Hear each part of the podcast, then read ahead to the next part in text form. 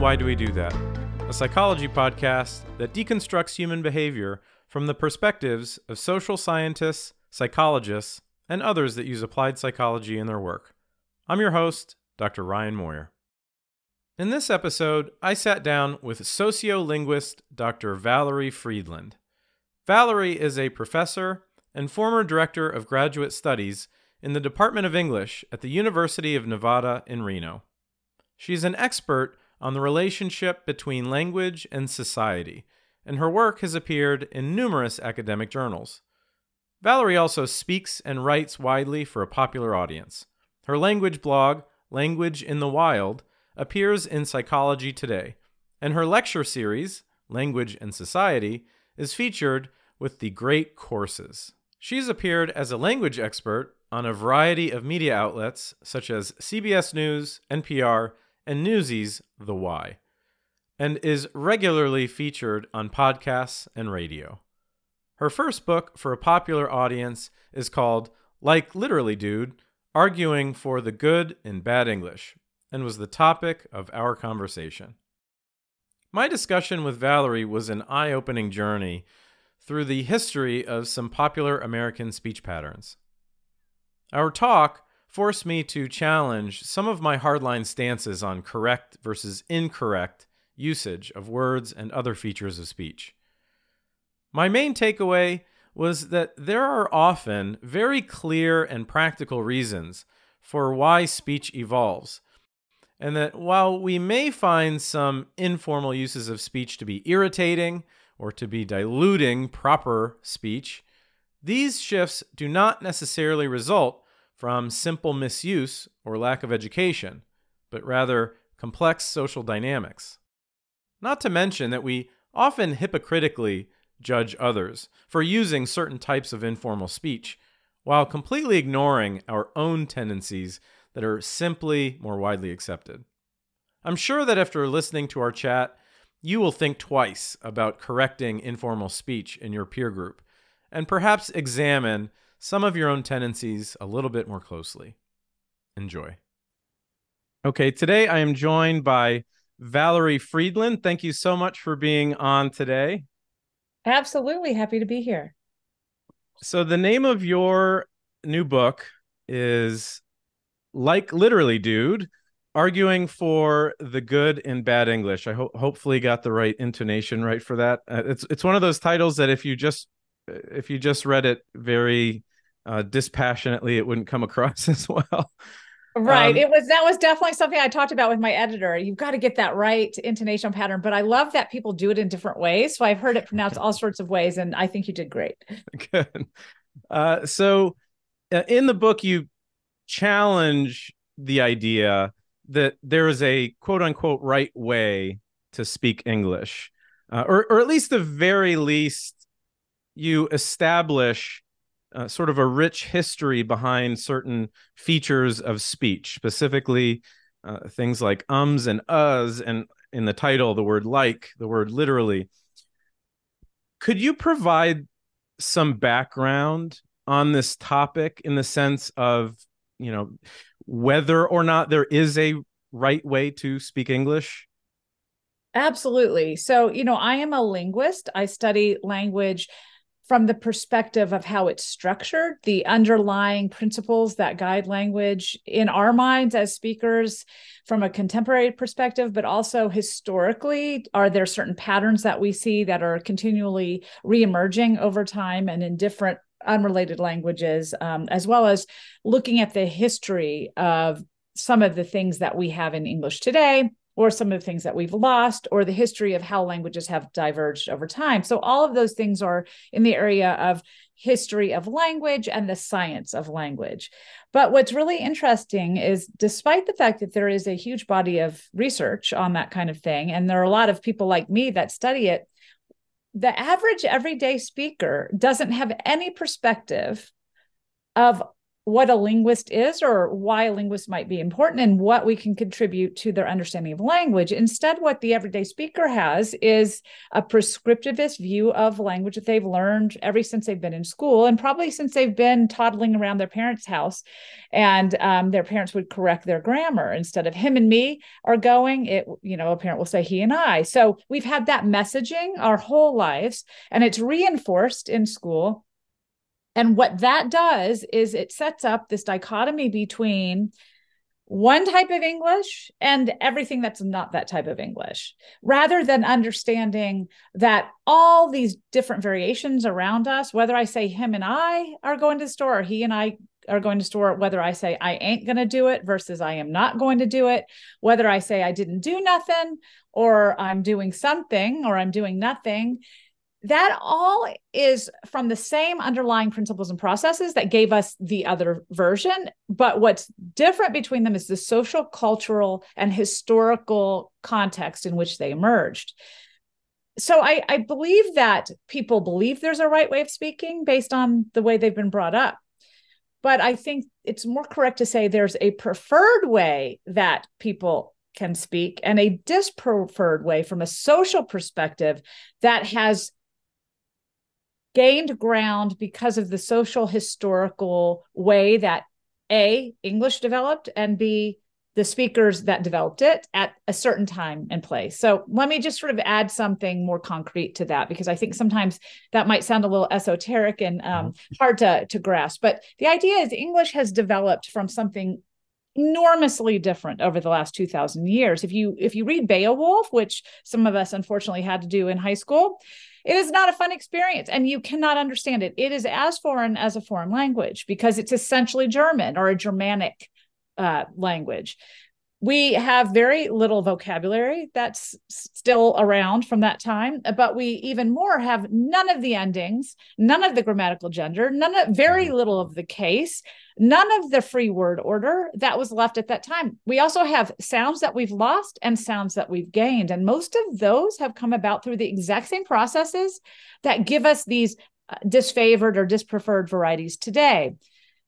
The reason that we have a certain version of English that we think of as, as right is because in the 15 to 1600s, English started to come out of the shadow of classic languages and French, which had really been the languages that were written and the languages of literature and the languages of government up to that point. English was a purely vernacular language, meaning it was only spoken by people in casual contexts for everyday life when you have a language that evolves like that it changes drastically because these very um, you know prescriptive pressures to keep language a certain way and the pressure of writing that keeps language a certain way doesn't have the same influence on language. Instead people use language for connection for intimacy for um, solidarity also for anger right? For, for various types mm-hmm. of, of experiences they share and language changes to help them do that better. And and that's really why language changes over time. But by the 1600s mm-hmm. we started writing in english we started we were governing in english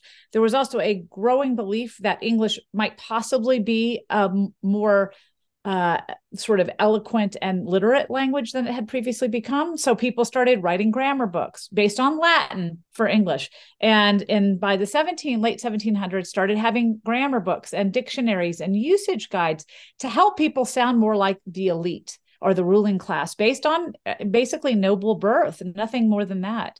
And so we tend to forget that that is the reason the standard English we speak today came about. It's not because it was inherently better, it's because richer, more powerful people spoke it. And if you wanted what they had, you needed to learn how to speak like them. Mm-hmm. That may be a good reason, that may be a bad reason, but that is the reason that we think of standard English as standard today. Yeah, I as I was going through your book, I definitely uh, was able to appreciate the history behind all of these features of speech that we might think are are sort of language cancer. Like they're you know they're turning the uh, this beautiful language into this sort of slang cesspool. Um but you know reading the book gave me this this interesting context Mm-hmm.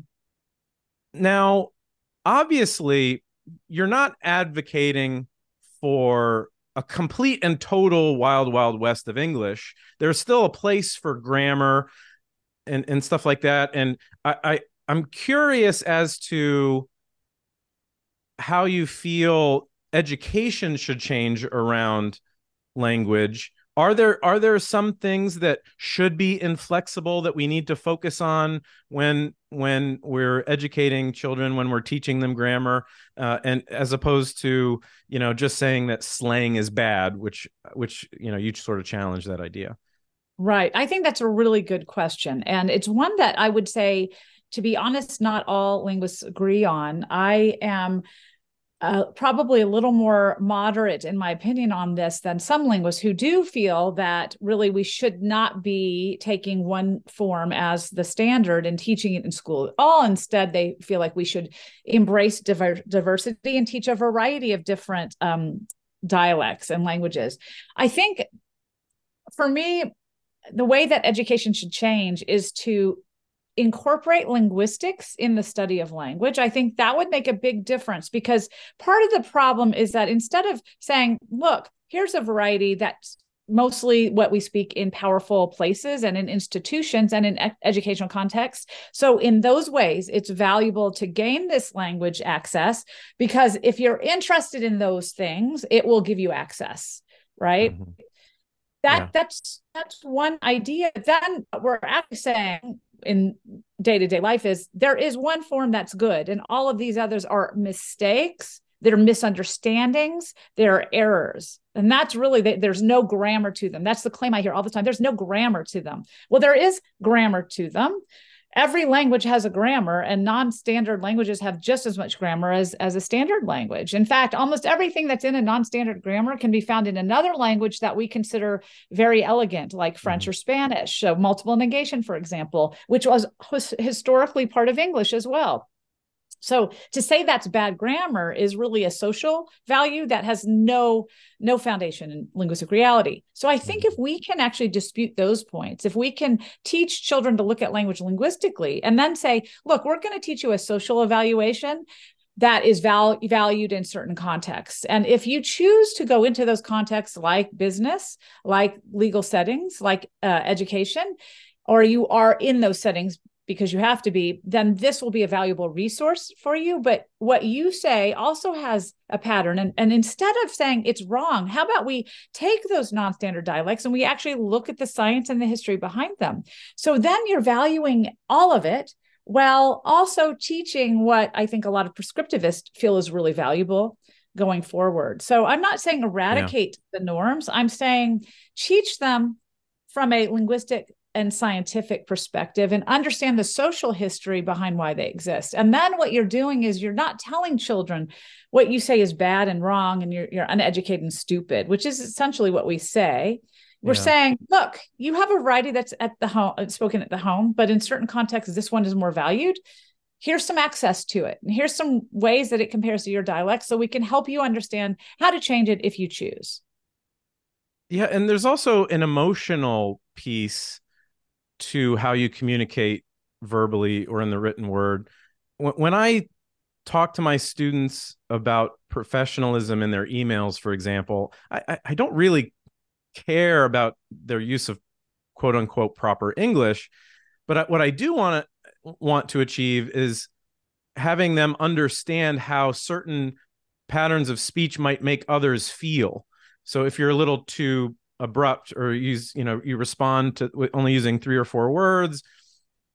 Uh, you don't address people by a, a, a an agreed upon title or something like that that you're going to create a feeling in another person. And every time you write a message a text uh, an email that you have to expect that there might be some things that you're unaware of that make people feel negative uh, and and it seems important to me at least that they have some awareness of those consequences well, and I think what you're drawing attention to there is the social cultural context of what we say, and that we don't always share that same social cultural context. But the fact that we don't share it doesn't mean we shouldn't be sensitive to the fact that another person might have a different sensibility about something. But the other really crucial thing to note here is that when we talk about writing, which is something that you would do in an email or a letter, and we talk about spoken language, they're fundamentally different things. And um, one,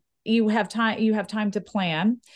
You have different norms and conventions for use the history behind writing is much shorter than the history behind spoken language and the norms that we expect in those two things are quite different. So uh, writing and, and speaking have become equated since about the 1800s where the value of writing and literacy really rose up in prominence. I mean prior to that it was assumed that most people weren't literate and it did, wasn't a big deal. I mean women that were wealthy weren't literate. So it wasn't something that people necessarily aspire to like they do today. And so as we have raised writing as a really valuable thing for our culture. We have also elevated the written word as the norm by which we want to speak. And that is actually a backwards way to look at the relationship between speaking and writing because speaking has existed for 50,000 years, writing has existed for 5. So clearly we could speak very eloquently and and innovate and move forward and get all sorts of great language diversity without writing ever being there. So I, mm-hmm. I, think you do want to separate when you're having a conversation with someone, right. what you get that read from is your your personal space, your body language, the facial gestures. There's a whole package that you are incorporating into your speech. And so you don't have to do as much in the words you choose as you do where you you have completely devoid of context when someone's sending you an email, one of the reasons it can be dangerous to interpretation is there is no context from which you can derive clues about how yeah. the other person is thinking and processing. So I think it's a critical difference there. And writing is absolutely it's fundamental to be careful to consider how your interpretation relies on your knowledge of what you're hoping for in that context and your background experience, but you cannot rely that someone on the other end of that email will have that same shared knowledge. So, in your book, early on, you talk about some very broad forces that tend to drive change in speech over time. You mention things like dialects, things like class. Uh, could you could you give us an example of how class differences might generate uh, permanent changes in speech? Sure, especially in English, class has been probably one of the most fundamental drivers of language change. I think, you know, the important uh, understanding of how languages change over time relies the idea that there are principled ways that our underlying system of language likes to change. So, devoid of any social context, our brains have certain preferences in how to structure sentences, how to structure sounds, how to structure syllables, and how to put together words.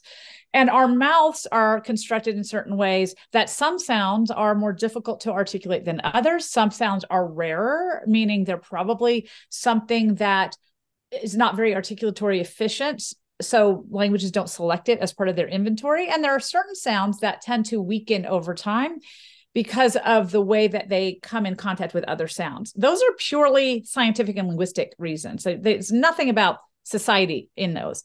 But even though we all have the same brains and the same mouths and so then if all those underlying pressures exist all the time it should be driving our language to change constantly. It doesn't.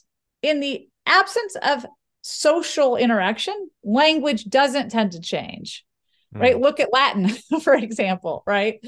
What makes those underlying principles and rules happen are social drivers. And what we find is when we look back through history, the same social drivers tend to trigger those underlying rules and principles to come into play and be valued by certain groups more than others so that they actually then get picked up as part of that system. So, a great example would be um, the impact of the Vikings on English you know we we all have all sorts of visions of vikings and usually involves horns and weapons but the reality is while horns and weapons were well i don't know that horns were but weapons were definitely part of our introduction our britain's introduction to vikings in the 8th and 9th century in reality most of the viking incursions ended up with settlement and farming and integration between the Old Norse speakers and the Old English speakers. And they lived in day to day context where they talked a lot to each other.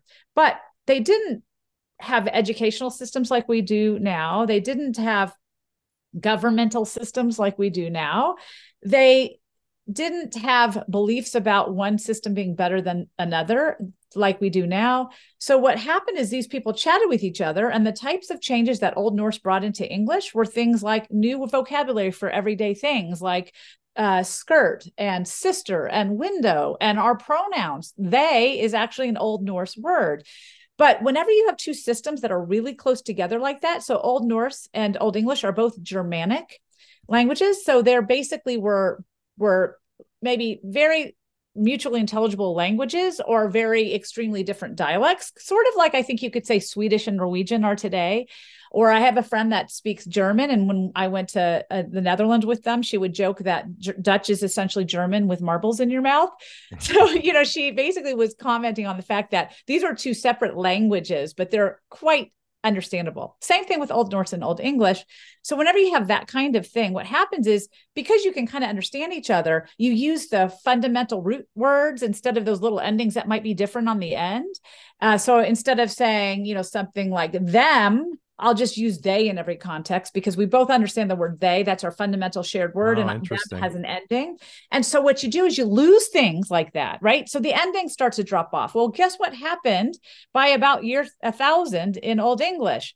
Those endings started to drop off. I mean, there were other pressures that led to it, but Old Norse, contact with Old Norse and a very similar system was probably a big factor in what we call leveling.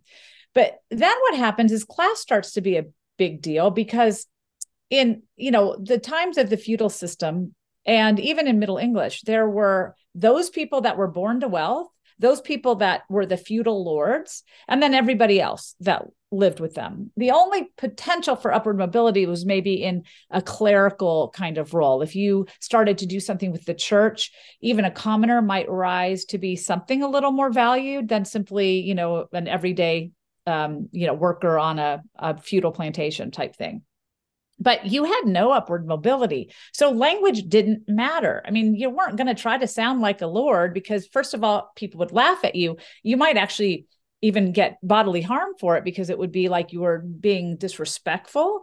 And the expectation was you spoke like you were supposed to speak.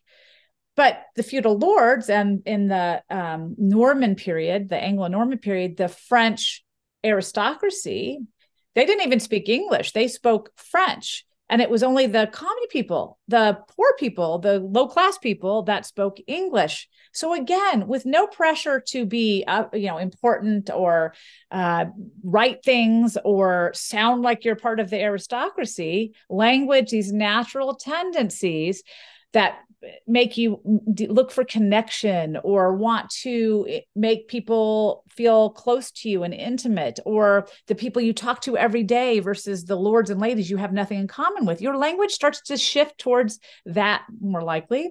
And so these percolating pressures such as getting rid of the endings on our our nouns and our verbs all together or starting to use only one form of a verb like an ed instead of all these other different types of verbal conjugations we used to have it starts to simplify over time to be less complex in its morphosyntactic patterns, but more complex in perhaps some of the adjectives and adverbs and prepositions we start to put in it. So it's a trade off. It's not like it's becoming more simple, it's just becoming different. And so mm-hmm. that's a case where change came about because of class differences fundamental class differences. And so those are just a two f- small historical examples. And in modern days, change comes about a lot through ethnicity, right? A lot of the speak that we hear young speak do, you know sound right. like is actually ethnic varieties influence on english and this is true both in the united states and in britain where multi um, sort of there's a multicultural london english that is widely influenced from west indian languages. And in in most urban centers of the united states african american english um, and and heritage varieties of spanish have deeply impacted the shape of of all people's speech in, in especially young speakers in those areas. So ethnicity class gender all of those things are really impactful on the changes we see in language. Okay so i had a thought as you were you're sort of saying that. So if if if we're going to see different classes let's just say uh, the the working class or or lower if we're going to see this tendency for them to develop their own way of speaking and that and their way of speaking will be perpetuated by those in-group norms. This is how we speak. We we are not the up we're not the high high class the hoity-toity folk. We speak right. exa- this is how we talk. That so that can that's just going to create these natural divides b- between the classes. Um but so if if that's going to happen naturally how do we how do we find a way to to overcome that obstacle? Because it's one thing if if it's just a different way of speaking and communication doesn't break down. It's a different beast altogether if n- not only does this uh, the does the lower or upper class have a different way of speaking but we, we can't even communicate at all well, and that's actually in Middle English period often was true, right? If you were an Anglo-Norman ruler, you spoke French, and if if the people you were ruling over were not in the aristocracy, they spoke English. And we find this to be true in many nation states where the language of the ruling class and the language of the everyday people is different. So it's it's maybe not the best model for those that are in the working class because it does limit upward mobility for them. But in most of those types of situation, usually colonialist nations tend to have that kind of structure there's no upward mobility anyway. So the type of breakdown that you're talking about, the type of non, you know, inability to communicate across class boundaries is only typical of sharply stratified societies that have this kind of Marxist social system where you have the bourgeoisie and the proletariat essentially right so you have the the owners and the producers i think in a marxist term you would think of it that way and then the people that are doing the work and the labor and when you get that kind of class structure, there is not much communication. And um, there's also a lot of antagonism between those groups. And that kind of thing does tend to bolster differences in communication because you're usually denying access to resources and financial uh, development and growth to the ones that don't have the resources to begin with. But that is not typical of most industrial nations. What's typical of most industrial nations is a class model and that kind of model came in in uh, english in the 1700s with the industrial revolution in the 1800s so that changed the fundamental class structure. So we went from a more feudal system where you had this sharply stratified society so that the ruling class up to about 1500 spoke a pretty substantively different either language or dialect than the lower class but it wasn't that they if they spoke English, which by 1400 or so the ruling class was using English, it wasn't so much that they were not able to communicate. It's simply that there would have been markers of class that were less constrained in the lower class speech. And then what we find is as we we those class divides decrease with the industrial revolution and more and more people start to be able to have upward mobility and merchants and retail owners and business owners that were from the lower class started to gain immense amounts of wealth huge amounts of wealth owning some of these products that became valuable in the industrial revolution their speech was still different than those that had had power before. But it wasn't, it rarely is the case that when people are communicating, they don't understand each other. Instead, it's the case when people are communicating in a class system like this, where there are is contact between them, that the people in the ruling class don't like the way the people in the working class communicate. And that only becomes an issue when the working class is vying for the same resources as the upper class. Then it starts to chap the upper classes um, sensibilities. And that's what happened in the 18th century. As this working class or middle class rose up they didn't talk like the upper class. It was still intelligible. These differences are not like language change because they're controlled. People have to communicate. Language does not allow itself to change so much that people can't communicate unless those speakers are so completely divided they don't have contact. But what happened, for example, is working class speakers dropped their H's in Britain. That was a shibboleth of low class behavior. So if I'd say something like, I'm happy versus I'm happy, well, someone in the upper class understood what I was saying. They just didn't like it. And that's what gives rise to then that upward pressure of getting working class speakers or middle class speakers to change their behavior to be more in line right. with the norms of the upper class. But really, what actually happens more often is that the little things that working class speakers are doing when they have a lot of extensive contact with upper class speakers, their speech is more likely to influence upper class speak than the other way around. Because the thing that most working class speech has that upper class speech doesn't is community, connection, empathy, style, fashion, coolness, um, kindness, solidarity, warmth, family. All of those things are things that all of us do. The thing is that working that upper class speech embodies tend to be sterility, professionalism, competence, um, very education. little room for improvisation right yeah. Yeah very little room for improvisation and and not qualities that everybody shares necessarily or has access to. So you're here you're going with speech forms that everybody wants the things they represent versus speech forms that only a small group of people have access to or interest in. So which direction is change going to travel? Well normally people don't realize this but the vast number of changes that have affected our language over time have been changes coming from the working class to the upper class or the middle class to the upper class, not the other way around. You can count on one hand the types of things that the upper class have influenced versus almost every massive change that's happened through history has been the working class or the lower class speech affecting the upper class speech. Because also think about who's working in the households, who are people going to school with, right? All of these increased contact with situations where intimacy and informality and kindness and love and connection are going to be prioritized and the language of that is everyday speech. So sorry that was a long answer but yeah.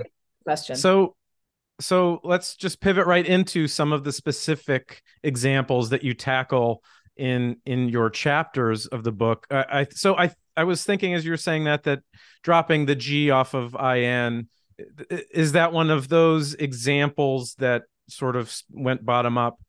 Absolutely, it is. And I think that surprises most people because um, not only did it go bottom up, but our belief about what the right form is is actually wrong historically. So the ing is a spelling pronunciation of a form that was not the progressive form to begin with. So it's it's we're wrong that this is the right form anyway from a historical perspective. Um, because first of all, in Old English, we had two endings. One was inge, I N G E, and one was inde, I N D E.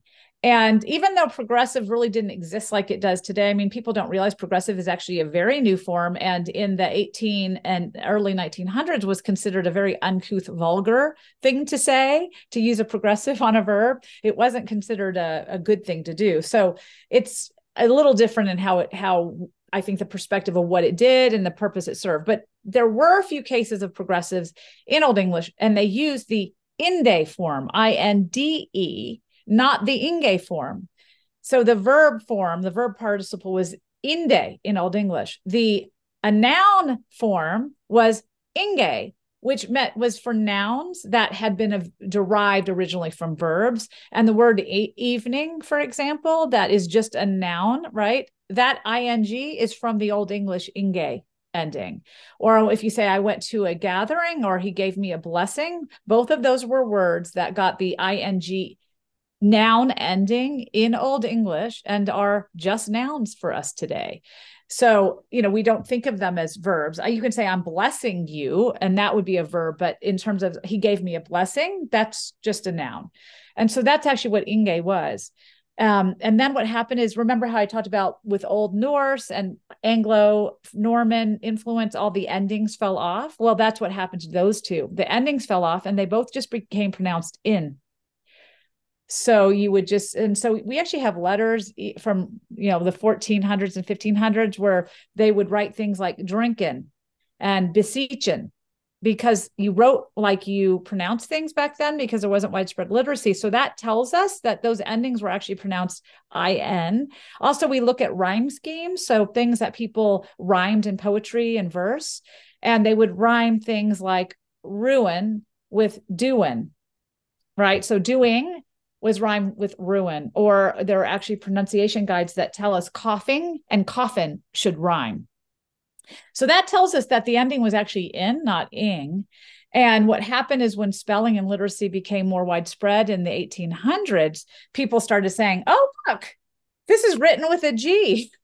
We need to have a G on there. And so it's not till the 19th century that we actually see this shift towards a G on this ending that in in pronunciation and the use of an apostrophe to signal sort of colloquial vulgar speech with the in so it's a great example of something that actually came from this really interesting evolution of people just sort of talking and the ending slow following all these natural progressions of you know contact and class that made the g and the d drop off and then they got confused and we adopted the wrong one and now we call it right so it's a really yeah. fun story, I think, of how it got to be our ending.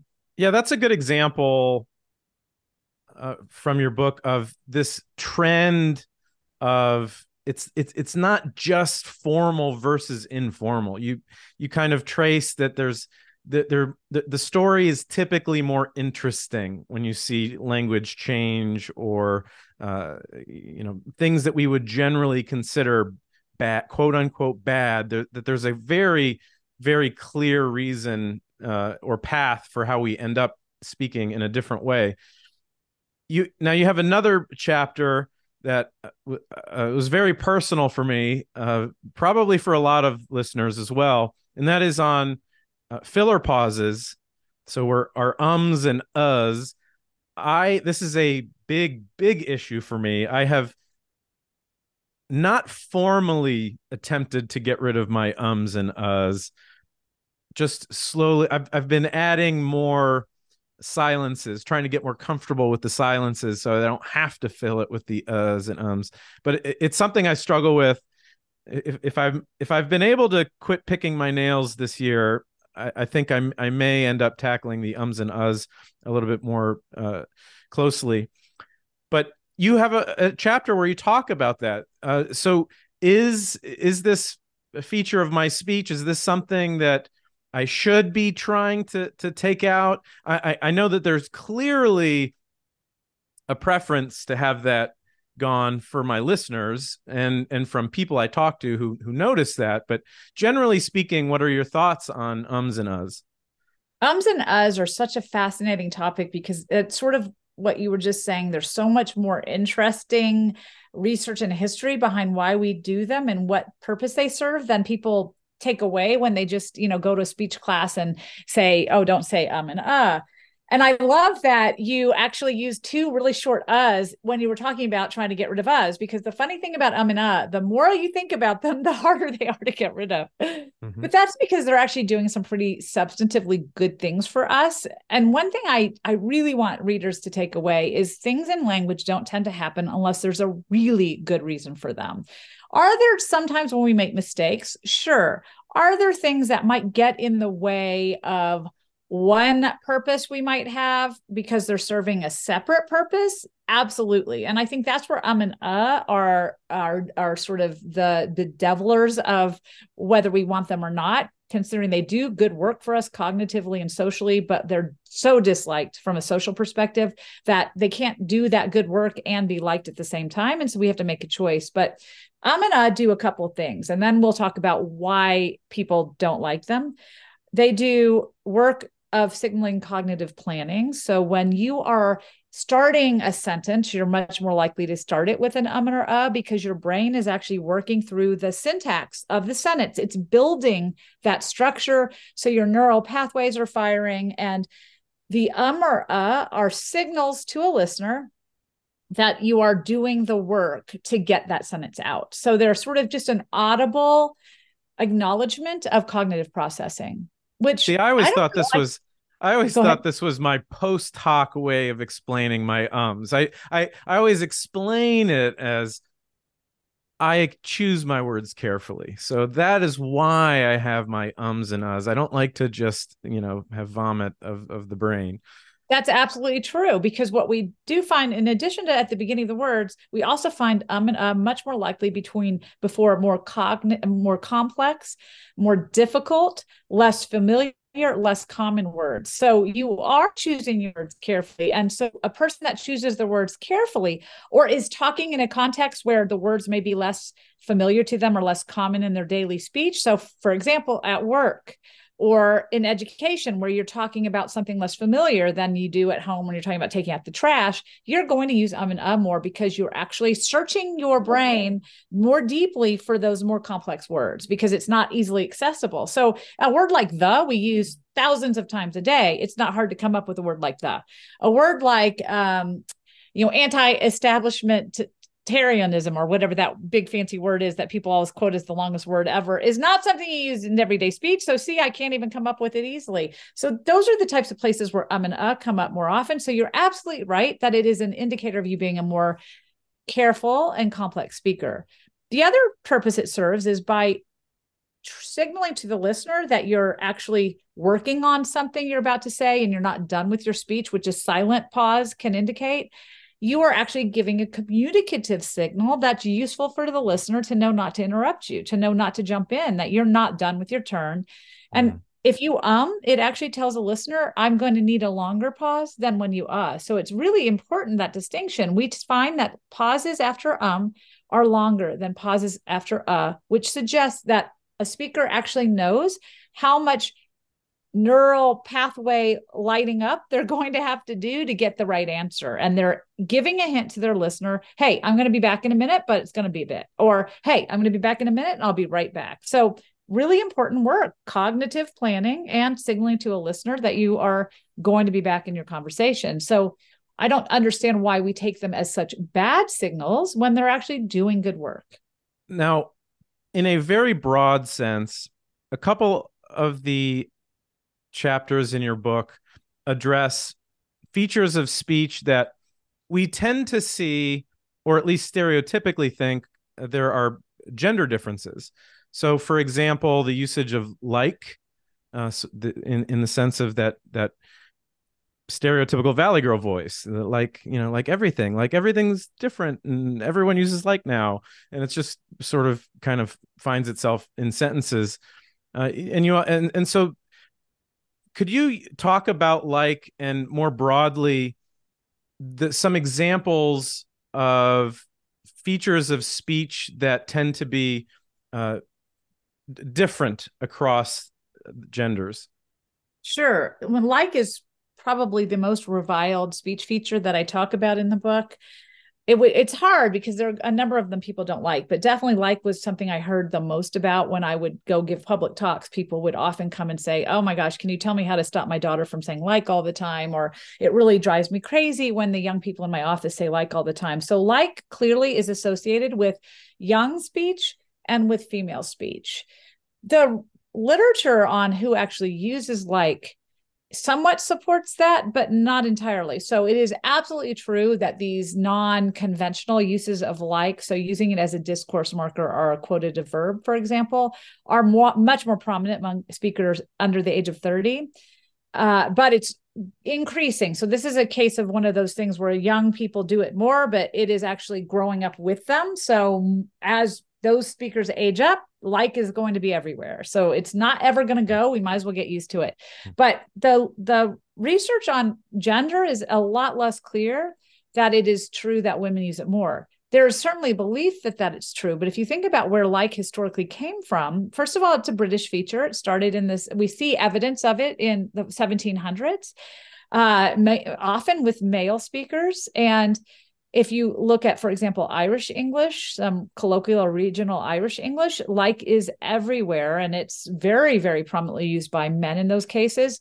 And even in the United States, if we look at where it came from in terms of kind of being more of a cool, colloquial, hip feature, think about the beats and the beat generation. Like wow man. So like was actually a very masculinized feature at that point. And then even think scooby-doo when scooby-doo came out. Who says like? Shaggy. That's shaggy yeah. Right a male speaker. So this weird transition to have been only a female feature seems to have happened with moon unit zappa and the valley girl song because what happened is like did seem to become very popular with a certain group of young women in Southern California at the era of the 1980s when Moon Unit Zappa wrote that song, the Valley Girl song, and that popularized it. And then, even though other groups had used it historically, that made it sort of etched in the American imagination as a Valley Girl feature. And then it never got rid of that association.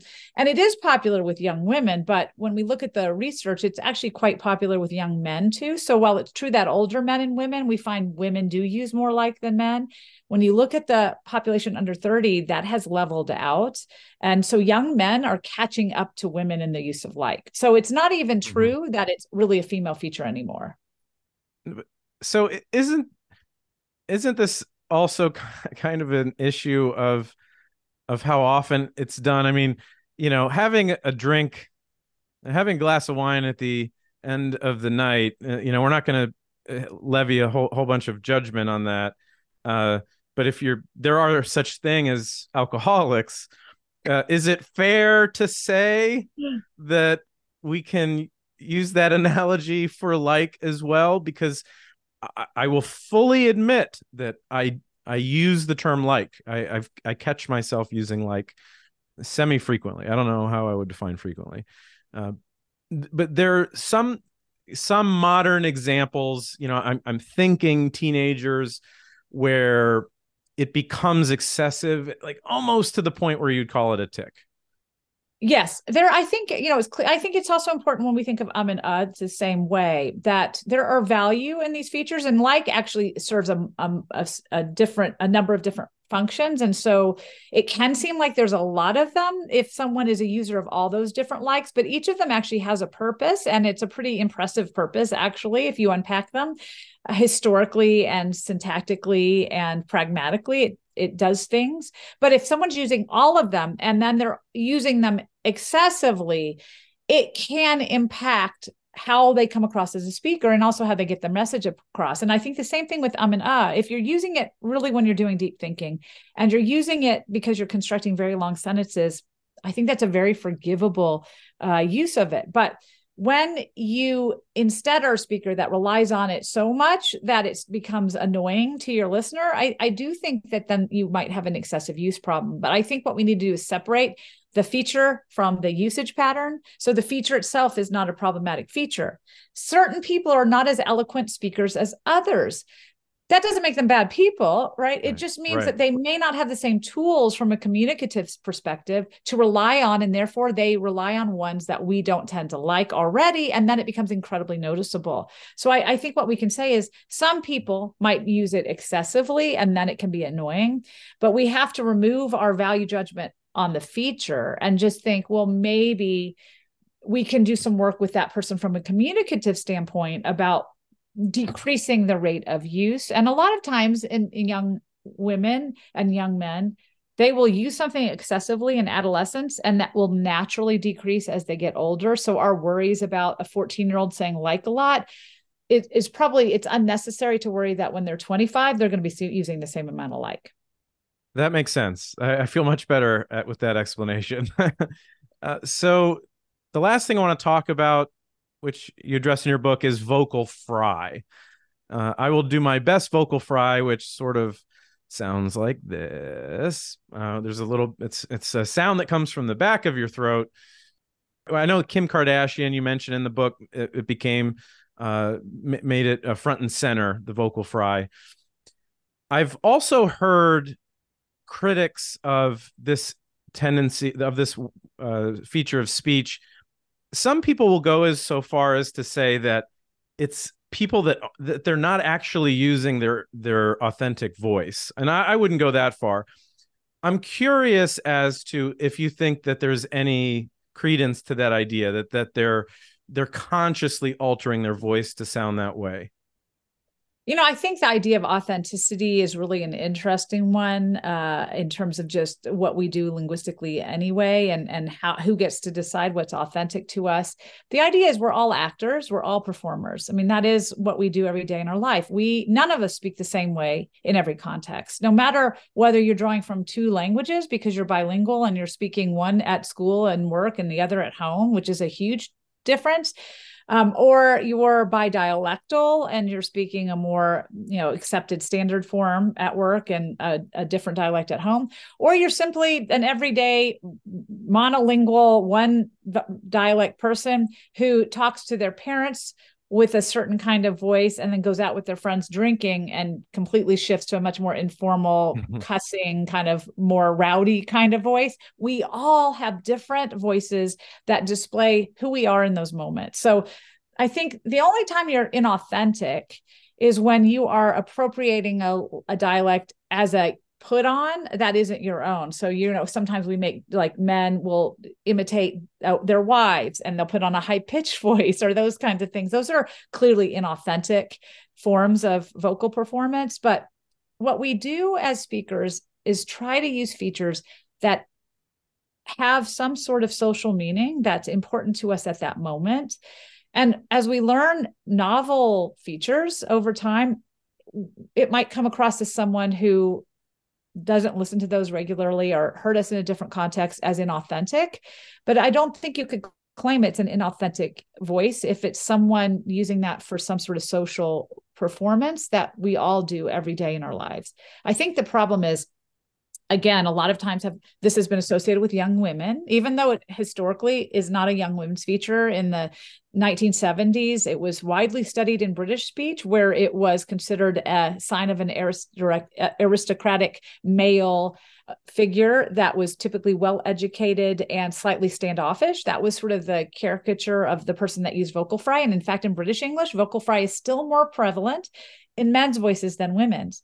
In the United States, though, it's associated with young women and it has this sort of um, shifting nature. So you start with one pitch and you end up kind of like this at the end. And so often it comes across when there's also some attitudinal component. So I'd be like, I don't know about that. And that's what conveys, I think, this right. idea of inauthenticity. So that right. somehow it's it's not your natural voice. Maybe it's not and, even. And it can be bored affectation or something right. like that. Uh, I don't think that for the majority of women that use it, that that is actually what they're trying to convey. And it is certainly true that it can convey that, but that's usually in an informal context, talking with friends, not in this situation where you're a news reporter reporting a story, which is where it's widely criticized on female reporters are one of the areas where you read the most criticism of vocal fry.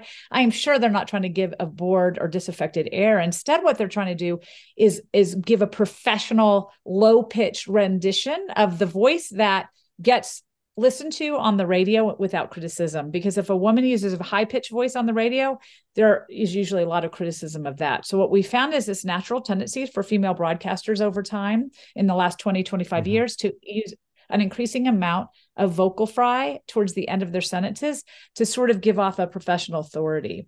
So whether that's inauthentic is really in the eyes of the listener not in the mouth of the speaker i think. So my final question what do you hope that people take away from reading your book? Well, I think a little history uh, and a little linguistics is one thing. I'd love people to start realizing that the way that they've learned about language isn't the only way. It it has a, a, some competition in looking at science and history and i think those things are important if we're going to talk about what we know about language we should actually know what we know about language mm-hmm. but even more I, I would like just people to come away with a little empathy I don't really expect people to use these features if they're not using them. I don't even expect them to like them. I just want to make clear that the beliefs we have about the people that use these features we don't like are usually not founded in fact they're not founded in history, but they're more often a social evaluation based on the fact that a lot of change generally begins, even the changes we ha- all have now in our speech, with the very people we tend to have stereotypes and social prejudices about. And that includes lower class speakers, that includes ethnic speakers, and that includes women. And our attitudes towards the speakers then get put on those features, even though in reality, often what we find is those very features we hate in our in our daughter's speech today become the very features we'll use in the speech of the future. So in just understanding the evolution of language and what's good and bad i think we just need to have a little more sensitivity to where things come from and why they happen. Well i highly recommend it. It was a fun read. Again the title is like literally dude uh, arguing for the good and bad English. I even crammed an uh in the middle there, ironically. Uh, thank you so much for being on today, Valerie Fridland. Absolutely. It was a blast. Thanks for having me.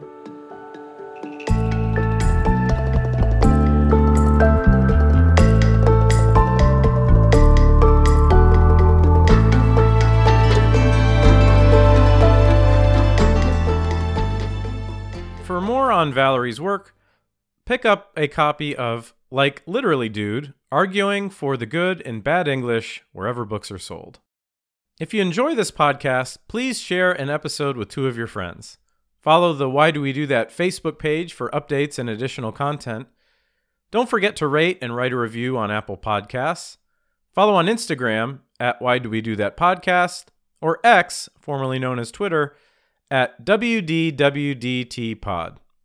As always, feel free to email me with comments or guest suggestions at why do we do that podcast at gmail.com. Until next time, this is Dr. Ryan Moyer, hoping you found some answers to the question why do we do that?